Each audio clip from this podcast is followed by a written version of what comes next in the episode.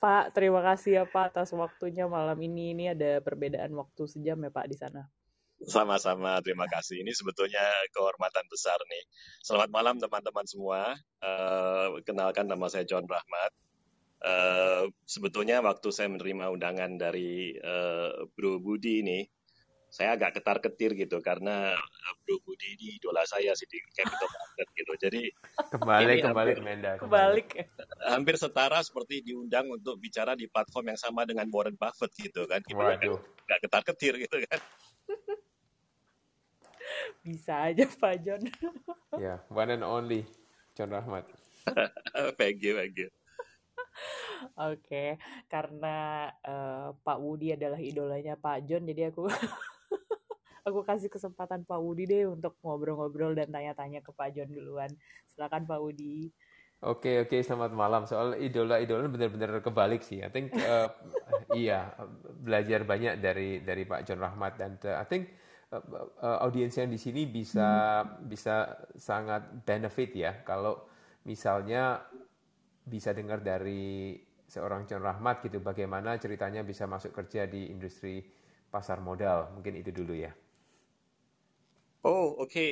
Uh, sebelum delving deeper ya tentang kehidupan saya, uh, disclaimer dahulu, mohon teman-teman ingat, saya punya reputasi uh, mulut saya ini pedas gitu kan. Jadi kalau seandainya ada sesuatu yang saya utarakan malam ini yang tidak berkenan uh, di hati teman-teman, saya mohon maaf uh, terlebih dahulu. Uh, semuanya yang saya sampaikan bisa saya uh, garansi itu pendapat uh, uh, jujur saya gitu ya. Karena saya juga manusia mungkin saja salah tapi itu uh, pendapat saya seperti itu. Oh, uh, appreciate, appreciate it. jadi ngomong ngomong soal uh, uh, joining pasar modal gitu, sebetulnya investasi itu sesuatu yang saya udah suka sekali dari usia muda gitu dan lucunya gitu. Uh, keuntungan terbesar dalam setahun yang saya pernah alami itu justru waktu saya masih kuliah gitu di uh, London waktu itu di tingkat dua untuk uh, sarjana muda di London School of Economics. Dan uh, waktu itu tahun 1980-an ini kelihatan sekali usianya sekarang. Uh, dan apa internet belum ada gini kan komputer itu masih sangat-sangat uh, simple rudimentary jadi saya menerapkan ilmu ekonometrik sebetulnya karena saya belajar uh, economics dan mathematical economics waktu itu. Uh, dan waktu itu saya nggak nggak ngeh apa yang saya lakukan gitu secara intuitif. Sekarang saya baru sadar yang saya terapkan itu sebetulnya momentum investing gitu. Cuma saya nggak sadar waktu itu. Dan kebetulan uh, di tahun di mana saya terapkan strategi itu, itu uh, UK stock market lagi boom gitu. Jadi uh, in term of percentage gitu kan keuntungan saya di tahun itu tuh yang terbesar yang pernah saya alami selama uh, trading saham selama ini gitu. Uh, jadi dari itu kemudian appetite saya ke uh, saham jadi besar sekali. Uh, setelah saya uh, selesai sarjana muda, kemudian saya bekerja uh, di perusahaan akuntansi, saya mendapat uh, gelar ini uh, apa, catat accountant di Inggris. Uh, kemudian saya belajar untuk MBA saya dan setelah itu saya kembali ke Jakarta uh, dan mulai uh, karir saya sebagai analis. Nah sebetulnya MBA-nya di UK juga. Uh, sorry? MBA-nya di UK juga. Iya, London Business School. Uh, sebetulnya ini kalau mau ngomong soal itu dua-dua uh, institusi top tuh Menda. Waduh. Uh, kalau ngomong soal pilihan balik ke Jakarta, with hindsight ternyata salah besar gini ya. Cuma of course with hindsight. Jadi kalau boleh cerita dikit, uh, di tahun 1993 waktu saya uh, baru lulus uh, tahun pertama MBA itu two year program dan saya lagi kirim banyak aplikasi untuk cari kerja gitu kan. Kalau saya misalnya interview dengan beberapa perusahaan di London, dan saya bilang nih saya uh, sarjana muda dari LSI sekolah terkenal. Kebetulan saya first class honors sih. Uh, dan saya bilang saya juga catat account dan sebagainya. Ya mereka bilang ya oke okay, good for you. Tapi lihat di sana ada 100 orang yang lain yang kualifikasinya juga sama hebatnya seperti kamu gitu. So no big deal untuk mereka. Nah tapi kalau saya interview dengan perusahaan-perusahaan di Jakarta gini kan, uh, catat accountant dengan semua kualifikasi itu mungkin seluruh Jakarta ini tahun 93 ya nggak sampai lima orang yang punya predikat seperti itu. Jadi pada waktu akhirnya sampai yeah. di uh, kasih offer gini kan, offernya di Jakarta tuh jauh lebih tinggi daripada yang di offer di London. Dan karena saya masih muda sekali, ya saya ambil yang tinggi gini kan, saya balik ke, uh, ke Jakarta. Uh, dan yang terjadi mungkin teman-teman tahu 97 98 Asian crisis gini kan. Jadi Indonesia ambruk, Thailand ambruk, South Korea ambruk, ini hampir seluruh Asia Pasifik ambruk. Sedangkan yang Western world, Amerika, Inggris, Eropa dan lain-lain lagi internet boom. Oh, tenang aja, ya. Ya, jadi teman-teman saya yang satu kuliah waktu LBS itu banyak yang miliuner gitu sebelum dia 30 years old.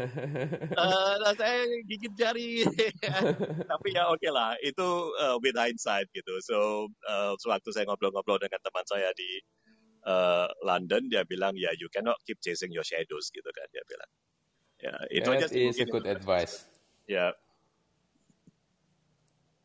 Mungkin uh, kalau kalau uh, ini ya boleh sebagai follow up questions. Sure.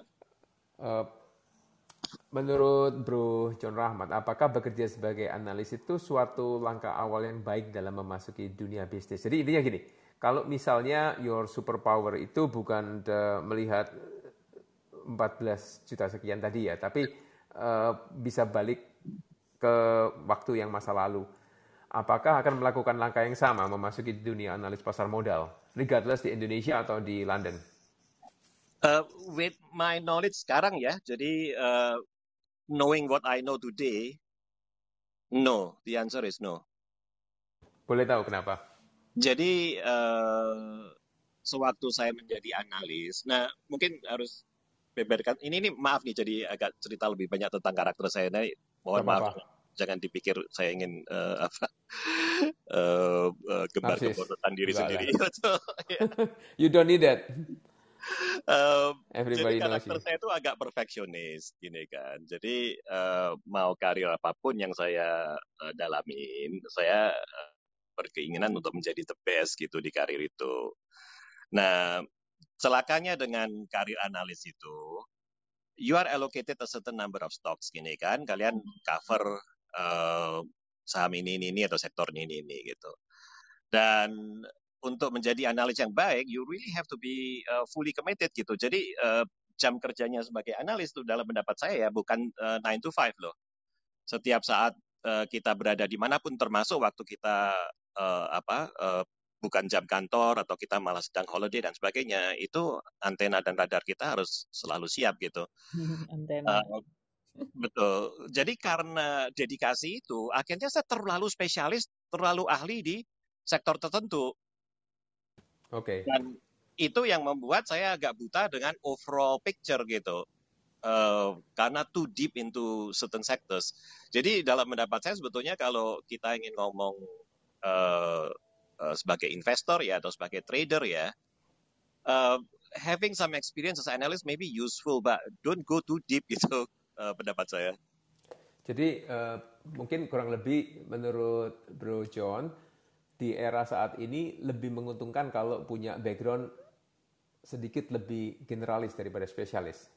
Oh yeah. Oke. Okay. Definitely, ya. Yeah.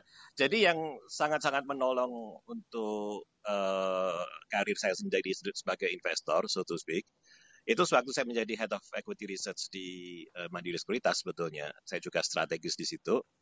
Nah, sebagai head of equity research dan strategis, saya harus consider the entire market.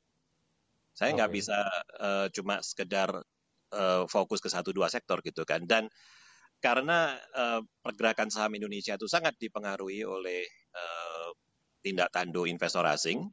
Tadi uh, teman kita Penados baru cerita tentang uh, foreign inflow.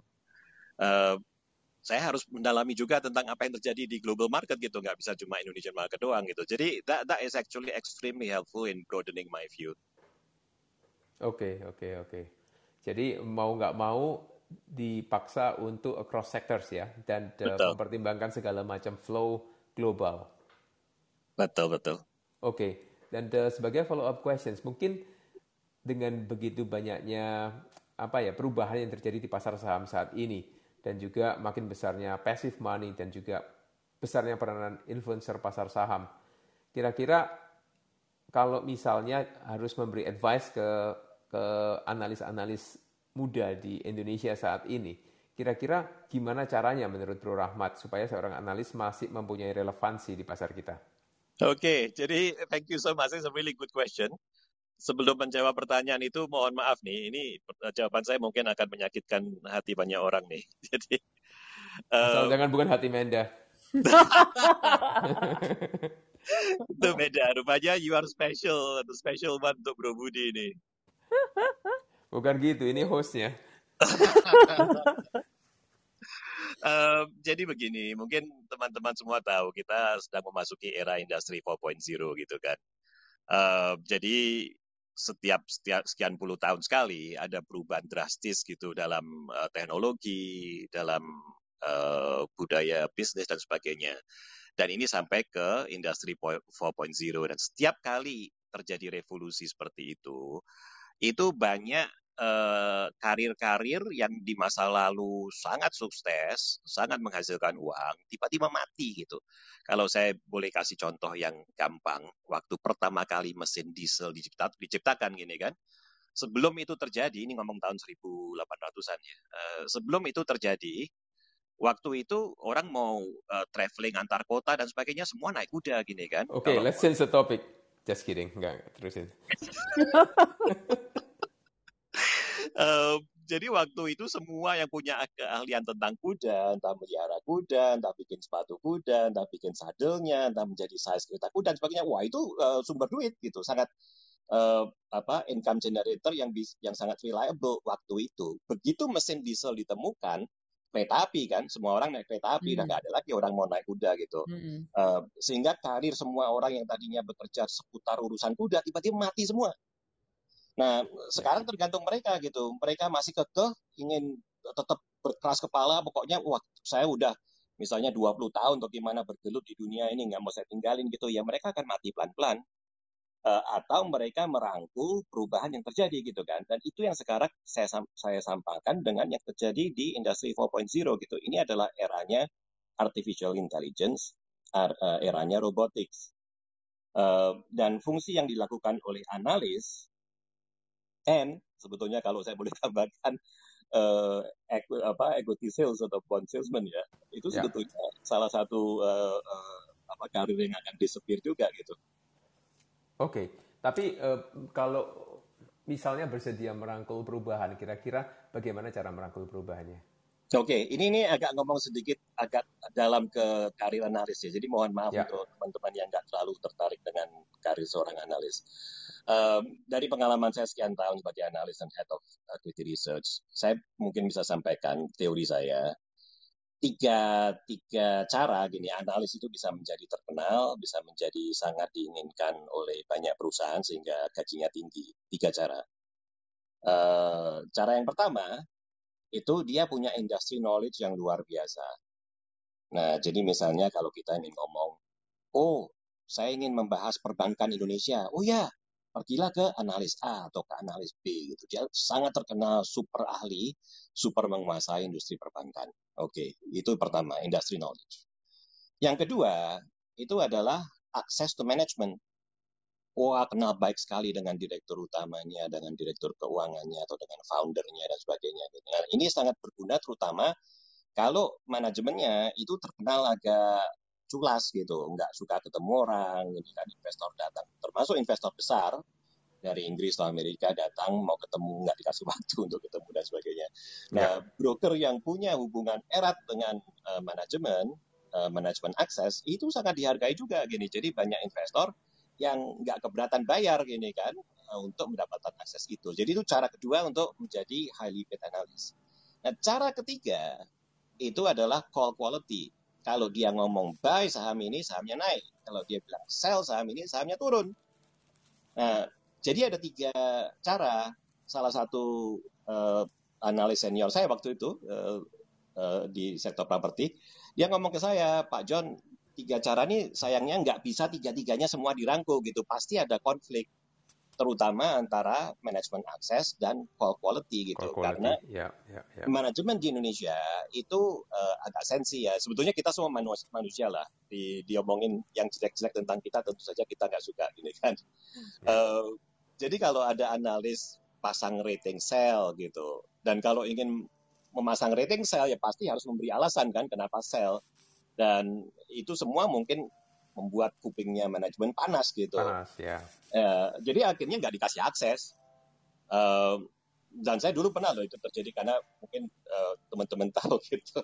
Uh, saya cukup terkenal berani memberi sell rating gitu kan ada satu salah satu perusahaan yang paling besar di bursa efek Indonesia itu saya diban sama dia nggak pernah diundang ke analyst meeting nggak pernah diundang semua apa event-event perusahaan saya nggak pernah diundang di spot saya uh, akan tanya lebih banyak nanti oke okay. nah jadi uh, analis senior saya itu kata gitu gitu. Dia bilang uh, nggak bisa semuanya tiga-tiga dirangkul gitu. Nah kalau kita harus milih nih kita mau milih yang mana? Nah, dia bilang terus terang call quality itu susah sekali Pak John. Dia bilang untuk kita bisa ngomong buy sahamnya naik. Kita mau sell sahamnya turun itu susahnya luar biasa gini. Nah, tapi kalau kita ingin punya koneksi yang baik dengan manajemen itu jauh lebih mudah, asalkan kita punya personality yang uh, supel, gini kan menyenangkan. Apalagi kalau analisnya cantik gini atau cakep atau gimana gini kan. Uh, jadi kebanyakan analis tuh akhirnya embrace itu gitu. Mending saya uh, excel di manajemen akses saja daripada call quality. Nah sekarang kenapa ini berubah? Tadi saya katakan industri 4.0 itu salah satu dari uh, efek dari industri 4.0 ini adalah munculnya passive investing. Ini mungkin uh, akan dibahas lebih lanjut nanti, tapi secara singkat saja, sekarang kita sebagai investor atau trader itu bisa pegang indeksnya sendiri gini. Nah, di masa lalu, uh, salah satu, sorry, bukan masa lalu, sampai sekarang, uh, salah satu tolok ukur apakah seorang fund manager itu perform atau tidak, itu bagaimana performance fund dia dibanding indeks yang dia benchmark gitu kan. Nah, di masa lalu sebelum passive investing muncul, sebelum kita sebagai investor atau trader punya kemampuan untuk beli indeksnya, maka waktu itu kalau fund manajernya nggak bisa perform terhadap indeks, ya dia tinggal uh, apa eh, nggak uh, pedulian. Masalahnya mungkin yang lain juga 90% fund manager yang lain juga underperform gini kan. Uh, dan pegang indeks itu kan hanya teori gini. In reality how can you do it gitu loh. Sebelum passive fund muncul tidak ada cara bagi investor atau trader untuk pegang indeks. Betul. Jadi di masa lalu dia bertahun-tahun nggak perform ya oke okay aja gini gak karena apa nggak apa-apa yang lain-lain juga nggak perform gini kan. Ya. nah sekarang itu berubah. Dengan banyak munculnya indeks ETF investor dan trader yang nggak mau pusing-pusing mau cari uh, stock picks ini kan mau cari saham apa mau cari sektor apa atau mau uh, invest di fund mana kalau nggak mau pusing itu semua tinggal beli uh, indeks fundnya aja udah beres uh, nah jadi sekarang untuk fund manager performance dia tuh jadi sangat uh, disorot kalau dia nggak perform bertahun-tahun ya ditinggal sama orang ngapain yeah. saya pegang fund kamu gini kan saya pegang aja indeksnya beres kan yeah. nah jadi karena seperti itu perubahannya, maka uh, analis nih dan broker secara umum yang intinya mereka hidup dari performance-nya fund manager sebetulnya ya. Jadi karena fund manajernya nggak ada bisnis, ya brokernya nggak dapat bisnis gitu kan. Uh, saya kalau seandainya saya adalah fund manager yang konvensional, satu-satunya yang saya appreciate dari analis itu sekarang hanya call quality. Apa gunanya kamu bisa kasih saya kesempatan bicara dengan dirutnya? Apa gunanya kamu kasih kesempatan saya bisa bicara dengan foundernya? Kalau kemudian saya pegang sahamnya, tuh sahamnya anjlok. Ya, ya, ya, ya. Jadi the only karakteristik dari tiga cara tadi yang saya akan appreciate itu hanya call quality. Nah, okay. itu kenapa saya katakan uh, fungsinya analis akan redup karena sebagai manusia kalau dia harus bertarung dengan mesin uh, mesin learning gitu kan, super sulit gitu. Hanya segelintir analis yang akan sanggup. Oke, okay, oke, okay, oke. Okay. That's that's a very good uh, analysis. Uh, uh, dalam arti, ya, yeah, you you identify the the uh, challenges really well ya. Dan uh, mungkin how to improve the call quality that's just uh, for another time. Mungkin kalau boleh uh, saya coba uh, gali lebih lanjut gitu ya. Tadi uh, ada mention soal berani taruh sell call di market dan mana uh, kita itu tahu bahwa ini sesuatu yang jarang sekali dilakukan oleh analis. Jadi ada ada bias ke bullish view di market. Mungkin untuk audiens malam hari ini boleh kita bahas sedikit mengapa analis itu sebenarnya segan untuk menulis bearish view selain karena relationship dengan uh, manajemen. Apakah juga karena klien-klien mereka itu lebih suka baca bullish view dan sebagai head of research, bagaimana cara untuk mengatasi bias ini? Wah, thank you Budi. Ini pertanyaan sangat dalam ini. Uh, jadi untuk menjawab pertanyaan ini, mohon maaf teman-teman, saya harus membahas sedikit tentang bagaimana uh, bisnis seorang broker ya. Uh, jadi mohon maaf ya kalau agak-agak uh, jelek dikit. Uh, apa-apa, go ahead. Ya, uh, broker itu hidup dari dua main income stream sih. Yang pertama itu yang kita anggap bread and butter. Jadi sebetulnya nggak terlalu besar nilainya, tapi dia stabil gitu. Setiap hari uh, muncul, yaitu uh, komisi broker sewaktu uh, nasabah kita berdagang saham atau berdagang bonds gitu ya. Setiap kali mereka jual beli lewat kita, kita kan charge commission. Nah, itu menjadi income-nya broker yang stabil. Uh, komisi sih nggak nggak besar ya. Sebetulnya Indonesia sebetulnya masih komisi brokernya masih mahal sih kalau kita ngomong dalam skala dunia gitu. Tapi mahal pun itu mungkin cuma 15 basis point kali. Uh, untuk beberapa saya tahu sih teman-teman saya ini investor yang super besar ditawarin 9 basis point ada yang 7 basis point. uh, jadi sebetulnya makin ya. kecil. Tapi kalau kita ngomong broker di Inggris atau di Amerika gini kan, kebanyakan mungkin cuma 5 basis point. Bahkan di Amerika itu sekarang free. Ya. Gitu. Jadi uh, kalau kita ingin mengandalkan hanya dari broker commission, brokernya mati. Karena terus terang ini uh, sumber income stream yang makin hari makin mengkret gitu kan. Uh, itu yang pertama. Terus yang kedua adalah dari primary deals. Jadi untuk IPO membawa perusahaan masuk bursa atau untuk right issue gitu perusahaan yang sudah ada di bursa uh, meluncurkan capital raising. Nah itu fee-nya jauh lebih tinggi meskipun juga berkurang ya kalau kita ngomong 20 tahun yang lalu mungkin underwriting itu bisa dua setengah persen dan sebagainya. Mungkin sekarang satu setengah persen kali. Um, tapi yang jelas satu setengah persen itu berkali-kali lipat lebih besar dari 15 basis point gitu kan? Nah jadi untuk pemilik broker untuk dirutnya broker, untuk direktur capital marketnya broker dan sebagainya, mereka sangat penting sekali untuk punya hubungan yang baik dengan manajemen dengan uh, pemilik perusahaan-perusahaan yang terdaftar di bursa gitu atau yang punya potensi untuk masuk bursa. Karena kalau mereka nggak punya hubungan baik, ya kalau ada IPO, ada right issue, bukan dikasih ke mereka gitu, dikasihkan ke broker yang lain. Nah, jadi secara nggak langsung sih sebetulnya kalau ada analis berani taruh uh, sell rating, wah udah diplototin gini sama pemiliknya perusahaan broker itu. Ini kan. Uh, nah, itu itu dari sisi uh, pemilik dan pengelola bisnis broker. Nah, kenapa saya pribadi uh, berani taruh uh, sell rating? Ini bukan masalah soal berani atau apa ya terus terang. Uh, mendiang ayah saya almarhum itu memberikan beberapa nasihat yang sangat berguna untuk saya selama ini. Salah satu nasihat yang sangat saya uh, perhatikan, dia bilang, never forget who your customers are. Nah, kalau saya sebagai analis, sebetulnya customer saya itu bukan bos saya. Saya tahu bos saya yang kasih income saya, yang bayar gaji saya setiap bulan gini kan. Tapi sebetulnya customer saya itu adalah investor-investor yang mendengarkan nasihat saya sebagai analis. Nah, kalau seandainya nasihat saya itu dibubuin karena saya hanya ingin mengejar deals gini kan, jadi selalu ngomong buy. Dan teman-teman ya di Bloomberg, kalau teman-teman ada akses ke Bloomberg, itu ada satu fungsi untuk melihat uh, tentang analis recommendation gitu, uh, target price dan lain-lain. Itu kita bisa lihat track recordnya analis-analis itu gitu. Jadi kita bisa klik namanya, kita bisa lihat dia cover berapa perusahaan, ratingnya apa gitu. Kalau teman-teman yeah. perhatikan hampir semuanya, mungkin 70-80 persen, itu isinya cuma buy dan hold. Ya, ya, ya. Jarang sekali ada yang berani ngomong sell gitu. Nah, tapi poin saya adalah kalau kelakuan saya seperti itu, terus customer saya ini percaya saya nih, wah Pak Joni hebat ya, Anda hebat nih, dia ngomong beli ini, saya beli gini. Terus sahamnya hancur gini kan. Bagaimana menurut teman-teman perasaan dia kepada saya gini kan? Mungkin sekali, dua kali bolehlah, tiga kali kejadian mungkin that's it gitu. Sialan orang ini gini kan, gak mungkin gak akan saya dengar lagi orang ini. Nah, jadi kalau kelakuan saya seperti itu, ya bos saya akan tersenyum-senyum, dia dapat deal. Sayanya yang mati. Reputasi saya yang mancur. Ya. So you're talking about ini ya, independent broking, independent Betul. model. Oke. Okay. Betul. Oke. Okay.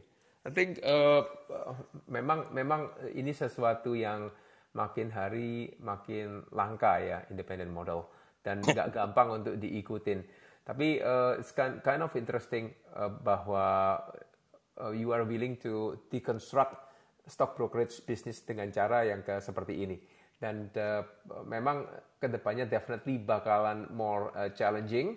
Tapi uh, saya sih di di camp yang percaya bahwa tetap ada cara untuk bisa bisa deliver values ke investor-investor kita. Tapi mungkin that's again for for another day. Dan uh, mungkin uh, karena ini dalam rangka dalam rangka masih seputaran uh, Valentine's ya, mungkin uh, bagus juga kalau kita bicara soal soal hal-hal yang uh, yang membangun untuk kehidupan kita termasuk kehidupan finansial sehingga kita bisa mencapai uh, financial freedom.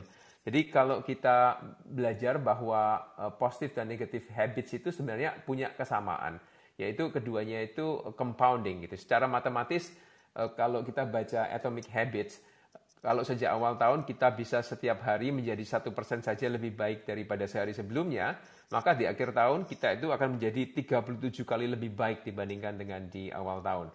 Sementara kalau tiap hari kita menjadi satu persen lebih buruk, satu persen doang ya, bukan angka yang dramatis gitu.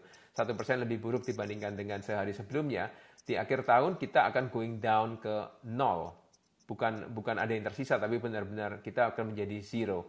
Mungkin boleh share uh, winning dan losing habit dalam membangun kehidupan finansial kita, gitu Bro John, ke, ke audiens di sini.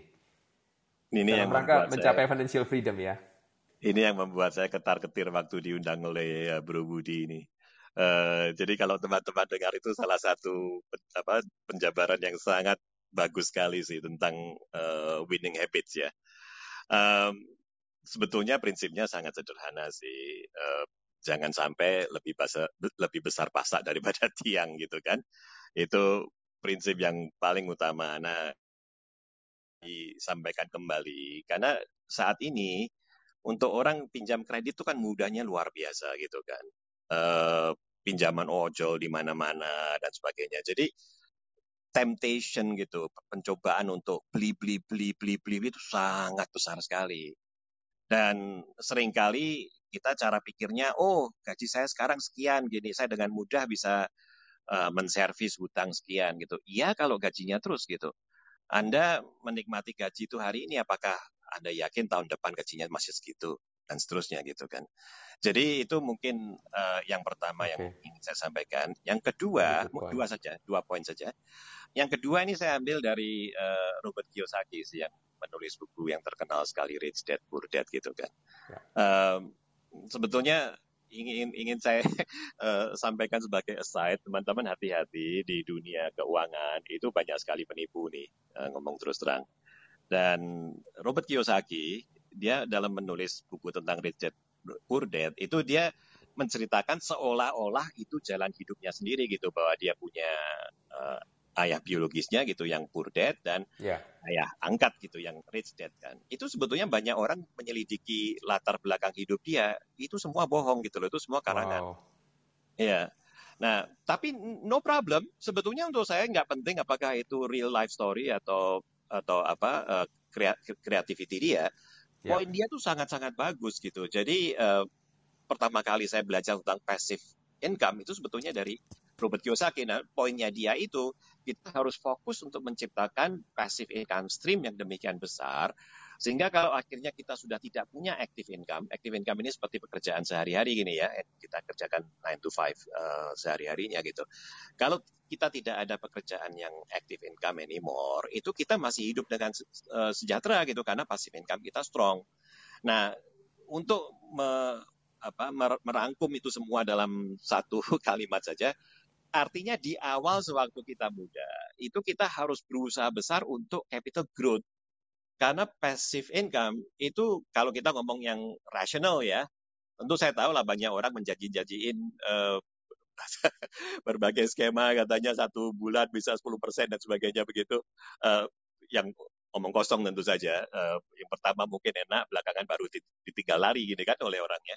Nah, Ya. tapi kalau kita ngomong sesuatu yang reasonable, itu passive income tuh sebetulnya rate of returns-nya nggak besar gitu. Bayangin, teman-teman kalau punya banyak duit, cash taruh deposito di BCA cuma dikasih 2% loh sekarang. Setahun. Ya kan? Jadi untuk kita bisa hidup dengan nyaman dari passive income, itu artinya pundi-pundinya harus besar. Jadi sewaktu kita muda, sewaktu kita ya katakanlah muda sampai uh, middle age lah kurang lebih, itu fokusnya harus capital growth gitu. Baru kemudian setelah mulai memasuki usia senja kita fokusnya ke income generation. Mungkin itu aja dulu, uh, Bro Budi. Oke okay, oke. Okay. Tapi uh, uh, just ini ya, a, a quick follow up questions. Percaya nggak sama trading for a living? Oh, of course. Ya, jadi uh, maaf kembali ke tadi kita sempat bicara sedikit tentang indeks uh, pasif dan aktif ya. Um, kalau kita ngikutin teori ekonomi ini atau teori financial maaf, uh, ada yang namanya efficient market hypothesis gini kan. Jadi uh, teori itu mengatakan bahwa tidak ada orang yang bisa konsisten mengalahkan market gitu.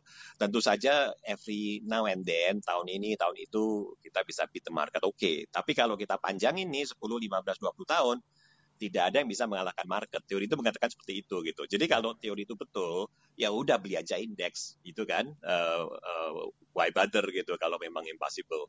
Ini hampir serupa dengan uh, orang botak itu bisa menumbuhkan rambut atau enggak gini kan. Yeah. Uh, lihat tuh pemiliknya uh, Jeff Bezos, pemiliknya Amazon, orang yang super super kaya aja botak, gitu kan contohnya. Yeah, yeah, yeah. Uh, jadi kalau mengambil seperti itu, itu itu teori efficient market hypothesis itu. Uh, tapi kalau kita melihat the actual uh, statistics ya, uh, kalau kita ngomong Amerika gitu, yang setiap tahun bisa outperform market itu mungkin 20-30 persen aja dari semua fund managers. Dan masalahnya yang masuk kelompok 20-30 persen ini dari tahun ta tahun ke tahun nggak selalu sama orangnya gini. Nah jadi yang betul-betul bisa konsisten itu hanya segelintir, tapi mereka ada, mereka eksis. Oke. Okay. Jadi uh, whatever ways dan setiap uh, investor yang super successful itu punya masing-masing teknik dan teori dan uh, filosofi mereka ya. Uh, tapi evidence shows it is it can be done gitu. It is possible, cuma super sulit gitu aja. Oke, okay, oke. Okay. It's not easy but possible ya. Betul. Oke, okay, oke. Okay. Mungkin uh, satu satu karakteristik dari your broking style ya zaman zaman itu ya. Saya ingat banget yeah. bahwa Bro John itu dikenal sebagai salah satu analis yang suka humor dan tertawa. Makanya kalau fund manager ditelepon sama John Rahmat tuh seneng banget gitu, pasti ketawa-ketawa. Dan uh, mungkin kalau uh, following your style, uh, saya coba deconstruct gitu ya. Uh, kali ini uh, deconstruct humor. Ada enam elemen humor versi uh, pencipta ko uh, komik strip Dilbert Scott Adams. Jadi yang pertama nakal, yang kedua pintar, yang ketiga cute, yang keempat bizarre, kelima rada-rada kejam, dan yang keenam mudah dikenali humornya. Jadi menurut Bro John, adakah elemen-elemen ini yang somewhat relevan dengan dunia analisa saham dan apakah perlu memang uh, introduce humor dalam profesi di pasar modal? Thank you. Semua itu ada di dirinya Bro Budi loh sebetulnya. okay. uh, kalau uh, Bro Budi suka tuliskan, nah kalau kita baca tulisannya Bro Budi, itu yang sangat saya sukai uh, keenam elemen itu. Nah jawaban singkatnya yes, of course. Uh, kalau kita melihat saat ini demikian banyak influencer ya di dunia saham uh, dan saya nggak bisa menghindar untuk melihat gitu beberapa dari mereka sangat cantik sebetulnya kan uh, jadi mungkin elemen itu pasti ada gini uh, namanya manusia ya. Uh, jadi itu itu itu pasti ada. But at the end of the day of course you still have to perform gini kan. Um, jadi kalau kasih contoh yang gampang nih, saat ini Singapura tuh lagi dihebohkan gini dengan satu kasus penipuan, uh, di mana dia berpura-pura dia adalah investor atau trader untuk komoditi yang sangat jago gini kan, uh, dan fokus dia ke nikel gitu. Nah, nikel ini uh, apa uh, uh, end story-nya adalah electric vehicle gitu yang saat ini lagi super populer. Banyak orang taruh duit ke dia, termasuk orang-orang pinter ini kan, bahkan general counsel-nya Temasek gitu, uh, taruh duit sama dia juga, disikat dia, uh, sebetulnya dia sama sekali nggak invest, dia cuma trading sekali, and that's it gitu, sisanya ponzi scheme. Nah, yang membuat kita terheran-heran gitu, saya dan teman-teman uh, fund managers di Singapura yang kita terheran-heran, wajah dia tuh jelek sebetulnya. Jadi kita how, do, how on earth did he do it gitu kan? Nah artinya dia cara berbicaranya tuh hebat. Hmm. Uh, pasti banyak humornya di situ juga gitu. Humor tuh sangat penting karena uh, oke okay, kita banyak sekali beda pendapat ya dan uh, salah satu hal yang tidak bisa dihindari gitu dari kalau tidak ada perbedaan pendapat tidak ada pasar gini kan. Kalau semua uh. satu pendapat semua ingin beli gitu atau semua ingin jual nggak ada yang di sisi lain. Uh, jadi untuk pasar terjadi itu harus ada perbedaan pendapat gitu. Dan kadang-kadang perbedaan pendapat ini bisa sangat runcing. Kalau kita nggak hati-hati, tadinya teman baik bisa musuhan gini kan. Cuma ya. gara-gara beda pendapat gitu. Gara-gara beda pendapat ya. Jadi humor itu sangat penting untuk memuluskan itu gitu loh. Oke, kita beda pendapat. No big deal. Maybe you are right, maybe I'm right. Who knows gini kan. Uh, time will tell. Cuma kita nggak perlu ber berkelahi atau uh, saling yeah. memaki dan sebagainya itu. Jadi saya setuju sekali sih humor itu sangat penting dan nakal. Oh ya nakal itu penting sekali gitu. Jadi uh, apa maksudnya nakal? Jadi untuk ini nih kalau ngomong kalau saya bicara dengan banyak analis muda ya dan mereka yeah. tanya bagaimana caranya saya ingin distinguish myself gitu Pak John gini supaya saya lebih dikenal orang ada ratusan mungkin ribuan analis gini kan bagaimana saya bisa rise above the average gitu yang saya bilang sebetulnya tekniknya cuma satu you have to be non consensus and right Nah, non konsensusnya itu yang nakal gini. Jadi orang lain semua hmm. ngomong apa, kamu ngomong di seberangnya gini kan. Ya, ya, nah, ya, ya. Kalau kamu yang ikutin konsensus ya nggak ya nggak nggak nggak ada yang lihat kamu gitu loh. Oke, seribu analis yang lain juga mengatakan hal yang sama gini kan. Nah, ya. Tapi oke okay, berani beda is good, tapi you have to be right juga gini. Udah berani beda, ada gua punya Tapi salah. Ya salah itu. Ya, uh, ya, ya. Jadi Natal itu sangat penting juga deh. Singkat kata saya setuju sekali dia dengan uh, ulasan Bro Budi tadi. Thank you, thank you, thank you. Bro John, uh, always very uplifting untuk bicara dengan John Rahmat. Uh, saya kembalikan dulu ke main host kita Menda ya, karena banyak yang ngantri yang lain mau tanya. Oke, oke. Okay, okay. yeah, thank you. Iya nih Pak. thank you ya Pak Budi.